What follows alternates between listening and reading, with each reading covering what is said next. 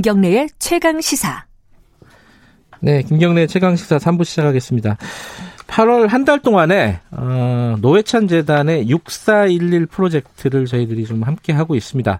보이지 않는 노동자의 목소리를 들어보는 시간입니다. 지난주에는 청소노동자들 얘기를 좀 했고요. 이번 주에는 어, 핵발전소, 원자력발전소의 원전 노동자 얘기입니다. 원자력발전소, 이, 여기가 뭐 자동으로 다 돌아가는 게 아닙니다. 다 사람이 하는 거죠. 이 원전 노동자들은 어떤 위험에 처해 있고, 어떤 처우를 받고 있고, 어떤 문제가 있는지, 이게 좀, 어, 청취자 여러분들에게 좀 낯선 부분일 수 있는데, 이 얘기를 좀 해야 될 필요가 있을 것 같습니다. 오늘 두 분 모셨습니다. 한 분은, 어, 원전 노동자의 실태를 연구를 하신 분입니다. 강원주 부산에너지정의행동 활동가. 안녕하세요. 네, 안녕하세요. 네, 부산에서 오셨나요? 네, 네. 어젯밤에 왔습니다. 감사합니다.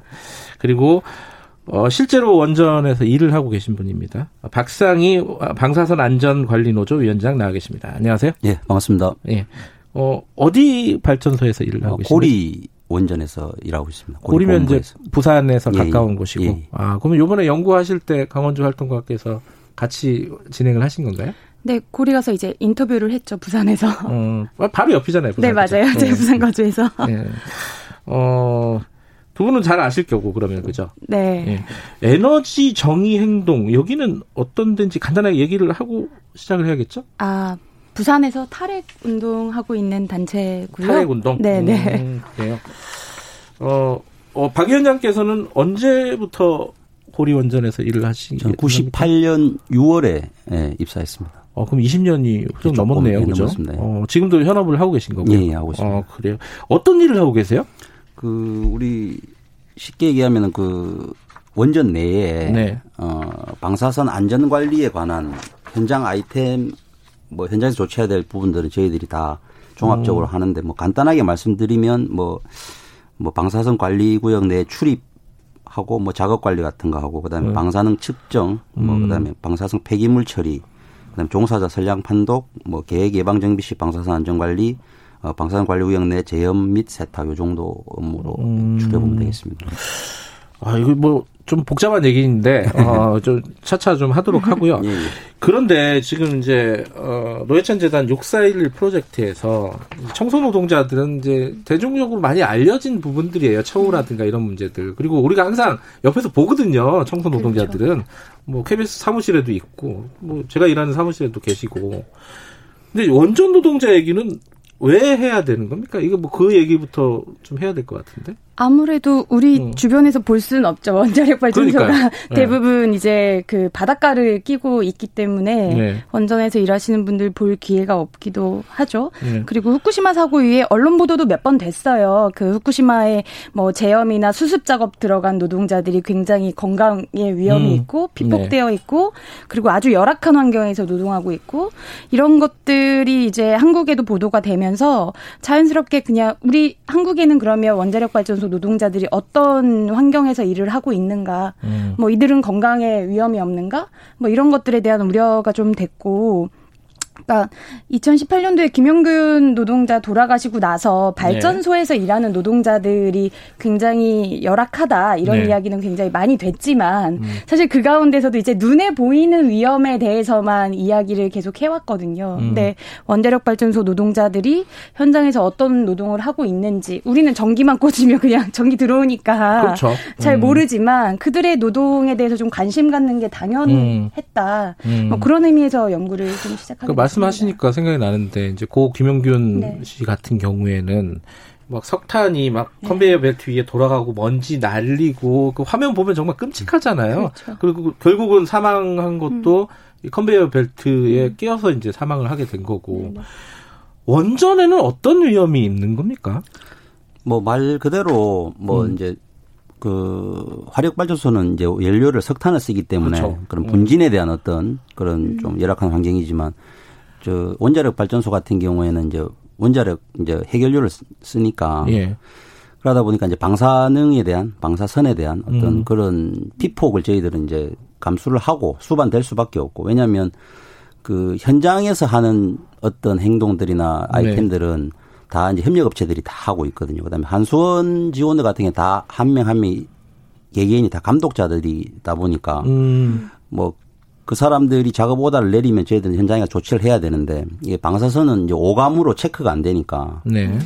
피폭을 저희들이 받아도 뭐 진짜 사고 시에 뭐 후쿠시마처럼 그런 뭐 사고 시에 받는 상당한 많은 양의 피폭이 아니고는 저희들이 지금 이걸 받았을 때 어떤 지금 당장 뭐 이상이 없다 보니까 음. 느낄 수가 없죠. 음. 근데 이제 어쨌든 피폭은 되는 거고 뭐 어떻게 보면 뭐 저도 저도 개인적으로 이십 년 정도 일을 하면서 상당히 많은 피폭 일반인들보다는 많은 피폭을 받고 하는데 이제 그거에 대한 그 어떻게 보면은 이 정도 피폭을 받았을 때 몸에 어떤 이상이 발생된다는 아직 연구 결과가 없다 보니까 이게 어떤 나중에 추후에 어떻게 내 몸에 작용할지는 알 수가 없죠. 잠깐만, 이게 이제 피폭이라는 게 이제 방사능을 쏘인다 쉽게 말하면 네. 뭐 그런 거잖아요. 네. 근데 일할 때 막 이렇게 뭐 실제로 보지는 못했지만 영화 같은 거 보면은 이렇게 막 이렇게 쓰고 네. 하잖아요. 우주복 같은 네. 거 막 있고 네. 네. 그러면 괜찮은 거 아니에요? 아니죠, 이제 그렇지 않아요? 그거는 이제 입자가 네. 입자가 이렇게 이 피부나 네. 이 사람 인체에 묻는 걸 방지하는 거고. 네. 방사선은 네. 엑스레이처럼 우리 감마 레이가 네. 우리 몸을 투과하는 거기 때문에 그걸 입어도 투과가 되는 거예요? 그럼요. 아 그래요? 네. 아니 저 이해가 안 되는 게 이 원자력 발전이 시작 핵 발전이 시작된 거는 꽤 오래 전이잖아요. 이 차 세계 대전 이후잖아요. 그렇죠. 한국에서도 사십 년이 넘었죠 지금. 예. 근데 왜 그런 어떤 연구 결과가 없는 거예요. 어느 정도 피폭이 되면 어느 정도 건강 이상이 없다. 이상이 생긴다. 이걸 왜 없는 거죠? 왜냐하면 아무래도 정부에서는 그 네. 방사선 피폭 기준치가 있어요. 네. 그리고 노동자들하고 일반인하고 조금 차이가 있고. 근데 지금까지는 그 기준치가 관리 기준치이거든요. 이 정도만 안 넘으면 괜찮아. 음. 어, 그러니까 건강에 영향이 있다라는 것을 증명하기보다는 그냥 관리하기 위해서 만들어 놓은 기준치일 뿐인 거고. 네. 그 방사선에 대한 영향이 이제 뭐 하청이나 비정규 노동자들한테 더 심각하다 이런 네. 게 몇 번 국회에서 지적이 되다 보니까 원자력 안전위원회에서 작년에 그 연구 이제 시작했어요. 역학조사를. 음, 네. 근데 이 역학조사에 과연 하청 비정규 노동자들도 전부 전수조사를 하는 거냐. 네. 뭐 이런 질문에 지금 대답을 못 하고 있는 거죠. 음. 이제 시작이니까 좀 기다려달라. 그러면요 이제 정, 비정규직 얘기는 조금 이따가 하고 네. 그거 궁금한 거 하나만 더 여쭤보면은. 실제로 그러면은 이 핵발전소나 이런 데서 일하시는 분들 중에 피폭이나 이런 것 때문에 건강상의 문제가 생기신 분들이 많이 계신가요? 지금 저희는 예. 저 이제 월성만 중수로고 예. 저희들 고리 그다음에 영광 울진 이쪽은 이제 경수로거든요. 예. 중수로는 이제 삼중수소가 있다 보니까 그거에 대한 그 저도 텔레비로 봤을 때 이렇게 그 지역 주민들이나 예. 이런 분들은 삼중수소 관련해서 뭐 갑상선암 뭐 네네. 이런 걸 봤는데 경수로는 삼중수소를 안 쓰기 때문에 예. 그 지금 피폭 아까 잠깐 말씀드렸던 감마레이에 대한 우리 그 예. 방사선에 대한 피폭만으로 해서 뭐 어떤 암에 걸렸다 뭐 이렇게 입증하기가 힘들어요. 그러니까 음. 이제 암이라는 거는 뭐 음식이나 뭐, 뭐 술, 담배나 스트레스나 이런 거와도 연관되기 때문에 그래서 이게 뭐 방사선을 맞아서 이 병이 딱 생겼다 하기가 음. 참 애매한 부분입니다. 그런 음. 부분에 대해서. 그 입증이 아직 좀 쉽지는 그렇죠. 않다. 네, 네, 네. 쉽지는 않지만은. 몇 그러, 건이 있습니다. 그래요? 네, 산재 처리가 된 건수가 있고요. 아, 산재 처리도 실제로 진행이 됐고요. 네네네. 아. 지금 어쨌든 방사선 때문에 암이 발생했다. 그 암의 음. 종류에 대해서도 이제 각 나라마다 또, 또 달라요. 음. 그런데 한국에서도 그 뭐 암의 종류가 조금 늘어나고 있는 중이고 음. 그 최근에 산재 인정을 받은 건수가 월성이긴 한데 네.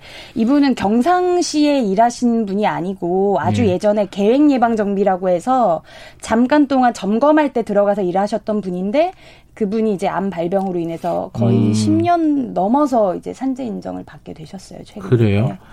아니, 사망자도 한 일곱 명 있다고 들었는데 음. 이건 어떤 방식, 어떤 과정에서 사망을 음, 하신 건지 혹시? 그거는 예. 일단은 뭐 방사선 때문은 아니고요. 아, 그러니까 현장에서 어쨌든 음. 노동하다 보면 이제 뭐 음. 추락을 비롯한 여러 가지 음. 이제 사건 사고가 있는데 그로 네. 인해서 이제 사망한 노동자들이 많고 그 노동자들을 뭐 일반적으로는 뭐 다른 현장도 위험하지 않냐 그 정도의 사고는 나지 않냐 뭐 이런 음. 분들도 계시지만 어쨌든 이분들이 다 거의 비정규 노동자들이 다 사망 사고에 음. 주된 이제 층이었다는 거죠. 그러니까. 일반적인 다른 음. 제조업이나 이런 음. 사업장에서 가지고 있는 위험에다가 네. 피폭 위험이 플러스되어 있는 음. 형태다. 네. 쉽게 네. 말하면 그렇게만 볼 수 있을 것 같은데. 네. 근데 이제 자, 위험한 건 알겠고, 그 부분에 대한 여러 가지 연구나 이런 것들은 아직은 축적이 좀 안 돼 있다. 여기까지는 알겠는데, 그 위험이 특정 계층, 특정 직종에게 몰려 있다는 게 문제 아니겠습니까? 근데 아까 잠깐 언급하셨어요. 한수원 직원들, 정규직 직원들은 감독 역할을 해서 이 위험에서 좀 떨어져 있다. 이렇게 음. 말씀하셨는데, 그럼 구조가 어떻게 돼 있길래 그런 거죠? 아마 뭐 비단 한수원뿐만 아니고 예. 뭐 다른 공기업도 다 마찬가지일 겁니다. 아마 네. 아이엠에프 때 다 외주화시키다 보니까 예. 그 공사의 공기업의 직원들 같은 경우에는 실제로 뭐 현장에 와서 그 사람들이 직접 작업을 하거나 이렇게 하진 않고 네. 뭐 저희들도 원전으로 예를 들면 저희들 방사선 안전관리 뭐 개측 그다음에 네. 정비 쪽 정비 쪽은 케이피에스에서 하고 있고 뭐 개측은 또 다른 또 용역업체가 하고 있고 음. 이런 업체들이 하고 있기 때문에 실제로 현장에서 업무를 저희들이 하고 네. 뭐 뭘 고친다든지 또는 저희들 같은 경우 방사능 측정을 한다든지 이런 업무 저희들이 하기 때문에 네. 뭐 사, 방금 말씀하셨듯이 산업 안전에 대한 거는 당연히 다른 사업장에 똑같이 존재를 하는 거고 그렇게 네. 함으로써 거기에 원자로 안이나 그 방사선 관리구에 출입을 하니까 당연히 피폭을 저희들이 많이 받을 수밖에 없죠. 네, 네 그런 거죠. 그러니까 그렇게 실제로 어, 방호복 방호복이라 그러네요. 예, 예, 네, 예. 그 그런 장비를 착용하고.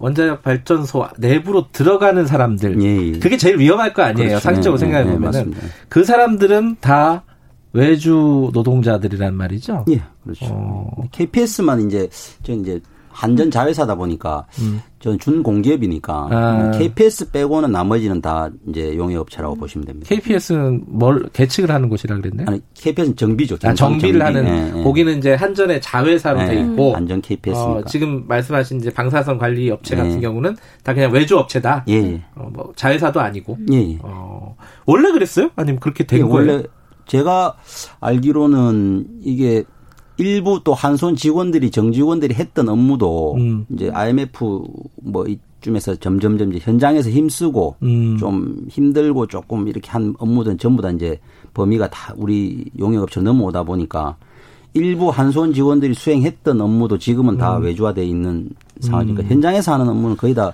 외주화되어 있다고 보시면 됩니다.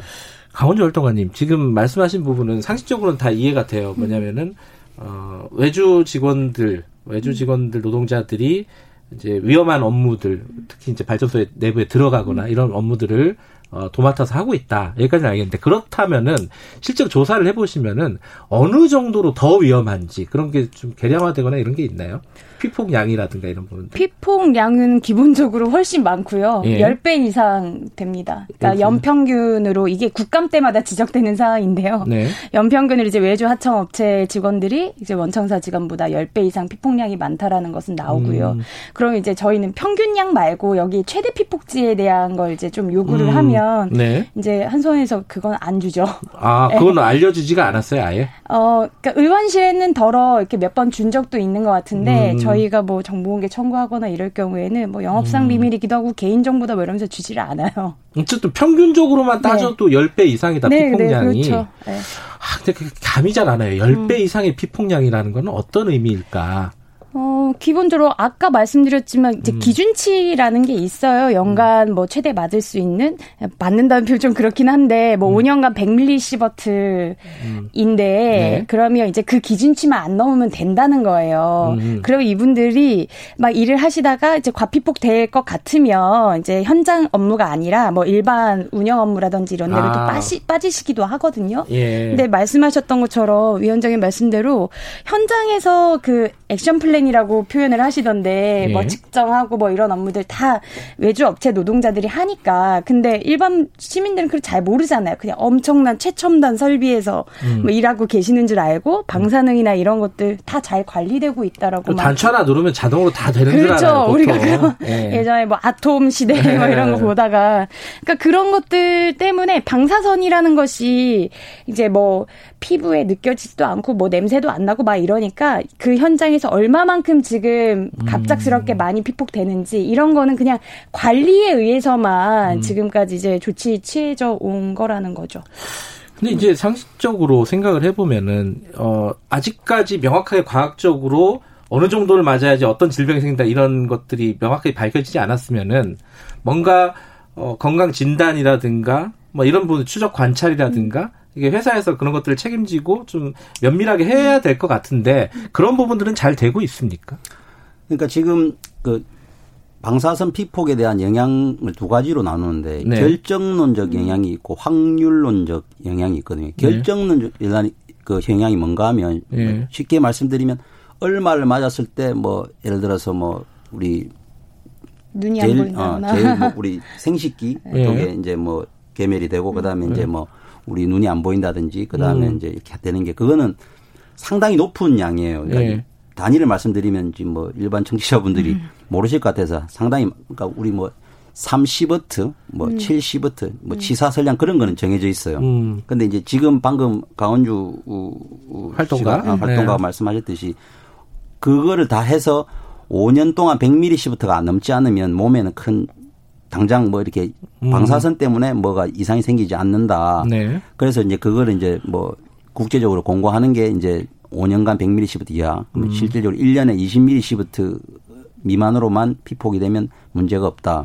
이제 그 수준에서 그냥 관리만 하는 거죠. 그냥. 음흠. 아마 뭐 우리나라뿐만 아니고 다른 나라에서 다 그렇게 하지 않고 있겠나. 근데 뭐 저설량에 대한 연구가 많지 않긴 하는데 저설량으로 음. 이렇게 피폭되는 거. 근데 외국에서는 어, 저설량 피폭에 의한 건 의한 뭐 건강 영향에 이제 문제가 있다. 그래서 네. 이것에 대해서 추적 관찰들을 하는 곳들이 있어요. 음. 근데 우리나라가 그걸 안 한 거예요, 지금까지. 뭐 어. 지역 주민들이든 뭐 노동자들이든 음. 그리고 뭐 건강 검진이나 이런 것 부분들도 일상적으로 차별이 있었던 거죠. 그러니까 네. 원청사 직원들은 일 년에 뭐 그런 보편적인 건강검진 우리가 받듯이 그런 것도 받지만 이제 방사선에 의한 음. 건강 영향에 대한 건강검진도 그래도 주기적으로 잘 해온 편이었고 하청업체 같은 경우는 최근에서야 그런 아, 걸 받기 시작한 거거든요. 아. 네, 후쿠시마 사고 나고 막 이렇게 하도 이제 방사선 무섭다 막 이렇게 나오니까 그리고 아. 국감에서 계속 지적이 되니까 그 이후에서야 이제 건강검진도 조금 받게 되는 상황이 된 아, 거죠. 그러니까 그 전에는, 그러니까 후쿠시마 그 사태 음. 전에는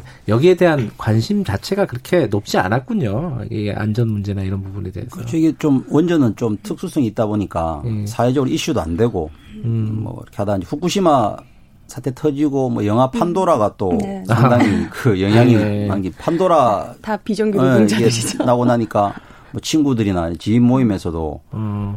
안 위험, 안 위험하나 막 이러면서 막 물어보더라고요. 근데 어. 그전에는 뭐 우리가 무슨 일을 하는지 뭐 그런 거에 대한 일반 국민들이 궁금해 하시는 분들도 없고. 음. 네. 근데 얘기를 듣다 보니까, 어, 이 외주 노동자들, 하청업체 노동자들에게 그 위험이 집중된다. 음. 자, 그러면은, 어, 그 위험한 업무를 직접 고용을 하면은 이제 관리가 훨씬 더 엄밀하게 이루어지잖아요. 음. 직접 고용을 해달라고 요구를 많이 하셨을 것 같다는 생각이 드는데. 뭐 지금 이슈가 됐던 거는 이제 문재인 음. 정부가 이제 그 이천십이 년 오월 구일 날 당선되고 네. 십이일 날 인천 국제공항 이렇게 방문해서 뭐 대통령이 비정규직 제로 시대로 네. 만들겠다 하면서 이제 근데 좀 삼 일 만에 그렇게 해버리는 바람에 제가 고용노동부도 많이 찾아갔었는데 그 나름 거기 뭐 사무관들도 대통령이 그렇게 먼저 딱 이렇게 준비 없이 준비 과정 없이 제가 봤을 때는 이 비정규직 문제가 원전뿐만 아니고 사회 전반적으로 아이엠에프에 음. 너무 많이 외주화됐던 것 같아요. 그런데 이거를 갖다가 정규직으로 하는 전환하는 데 있어서 상당히 사회적으로 시끄러운 문제가 많을 건데 이거를 좀 가이드라인을 잘 준비를 해서 육 개월이든 일 년이든 이렇게 해서 했어야 되는데 가이드라인 자체도 너무 졸속으로 하다 보니까 그 공기업 별로 알아서 자율적으로 해라 이런 식으로 나와 있어요. 주요 내용이 네. 보면. 원전 노동자들은 어때요? 그럼 들어가 있어요? 그러니까 생명 안전과 관련된 거. 그다음에 네. 또 뭐가 또 여기 있는가 하면은 원전 관련된 거는 다 뭐 직고용하겠다. 뭐 음. 그런 것도 있었는데 정책에 네. 대통령 그 공약집에 있었는데 네. 그게 하나도 안 지켜줘. 지금 아, 지켜지지 않았다. 네, 그래서 지금 네. 저희들 또 그 국회도 국감 때도 찾아다니고 했는데 음. 이천십구 년 삼월 달에 또 저희들 국회 다시 가서 토론회 하면서 이천 늦어도 이천십구 년 연말까지는 원전 업무 외주 금지에 대해서 네. 그 업무 분야를 그 우리 원래는 원안법에 다 돼 있거든요. 지금 음. 아까 제가 말씀드렸던 몇 가지 업무에 대해서는 예. 직고용을 그 해라. 원래는 음. 사업자가 하게끔 법에 돼 있어요. 음. 원전 사업자가 발전 사업자가 하게끔 돼 있는데 예외상을 하나 이렇게 두고 음. 있어요. 뭐 부득이한 경우에는 뭐 발전 사업자 직접 하지 아니해야 된다. 음. 그 예외 말 그대로 예외상이 법이 없는 게 그것만 삭제해 주면 되는데. 그거 예외사항 하나로 해서 지금 저희들 외주화하고 있는 건데, 음. 실제로 저희들은 지금 어떻게 보면 원전이 지금 고리 일 호기 같은 경우는 네. 폐로가 들어갔습니다. 그런데 폐로는 발전을 안 한다는 게 그게 폐로고 네. 이게 방사선 관리구역에 있는 모든 뭐 방사능을 네. 내는 물질들이 완전히 방사능 관리구역이나 방사선 관리구역 이런 게 완전히 풀이가 될 때까지 가장 마지막에 현장에서 나와야 될 직종이 음. 저희 직종이거든요. 근데, 근데 이게, 예, 이게 이제 저희들이 뭐 드럼도 만들고 하는데 이런 업무를 갖다가 예. 저희도 삼 년짜리 용역이다 보니까 실제로 또 저임금이다 보니까는 뭐 일하다가 또 다른 직장 막 구하면 나가버려요. 예. 근데 이게 계속 추적 관리가 돼야 되는데 이 직종을 과연 정규직으로 전환 안 하면 음. 도대체 무슨 직종을 정규직으로 전환하는 건지. 그 정규직 전환 안 되는 이유가 뭐예요? 활동가님? 아무래도 이제 한수원에서 일하시던 분들 퇴직하시고 자회사 아 자회사가 아니라 하청업체 사장들로도 많이 가시고 아. 네 그러니까 이제 이후에 나 퇴직 이후에 이제 일자리이기 때문에 특히나 이제 단순 노무나 뭐 한정 케이피에스 하청 같은 경우는 지금 자회사 전환까지도 받고 있는데 예, 예. 이제 방사선 쪽은 안 받겠다는 거죠. 네. 아 이게 또 핵피아, 뭐, 네, 네, 뭐 원자력 마피아, 뭐, 뭐 이런 거와 또 연관이 있군요. 그렇죠. 이게 시정이 안 된 이유가. 알겠습니다. 이게 좀 낯선 얘기라서 음. 청취자분들에게 이해를 좀 이렇게 많이 시키려고 노력을 하다 보니까 시간이 네. 여기까지 길어졌네요. 네. 자, 오늘 여기까지 드릴게요. 고맙습니다. 네, 고맙습니다. 예. 고맙습니다. 육사일일 프로젝트 연구하신 강원주 활동가 그리고 박상희 방사선 안전 관리노조 위원장이었습니다. 지금 시각은 여덟 시 오십일 분입니다.